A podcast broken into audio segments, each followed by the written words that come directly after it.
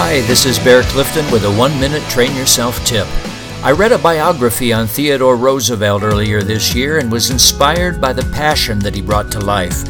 For him, a successful life meant attempting to take advantage of the opportunities that presented themselves. It is not often that a man can make opportunities for himself, he said, but he can put himself in such shape that when or if the opportunities come, he is ready. He was born with severe asthma, but taking advantage of the health he did have, he pushed the limits of what his body could take through dedicated exercise and gradually saw his symptoms improve. Though his rise to the presidency seemed meteoric, it actually came about by him taking full advantage of political opportunities that came his way. He served faithfully as the police commissioner of New York City, then as assistant secretary of the Navy, and famously as a colonel of the Rough Riders when the Spanish American War broke out.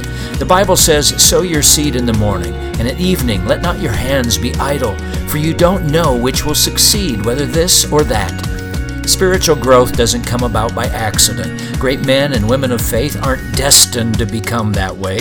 When you look closer at those who change their lives for the better, often it comes about because they have taken advantage of the opportunities that have come available to them. This is Bear Clifton with Train Yourself Ministry.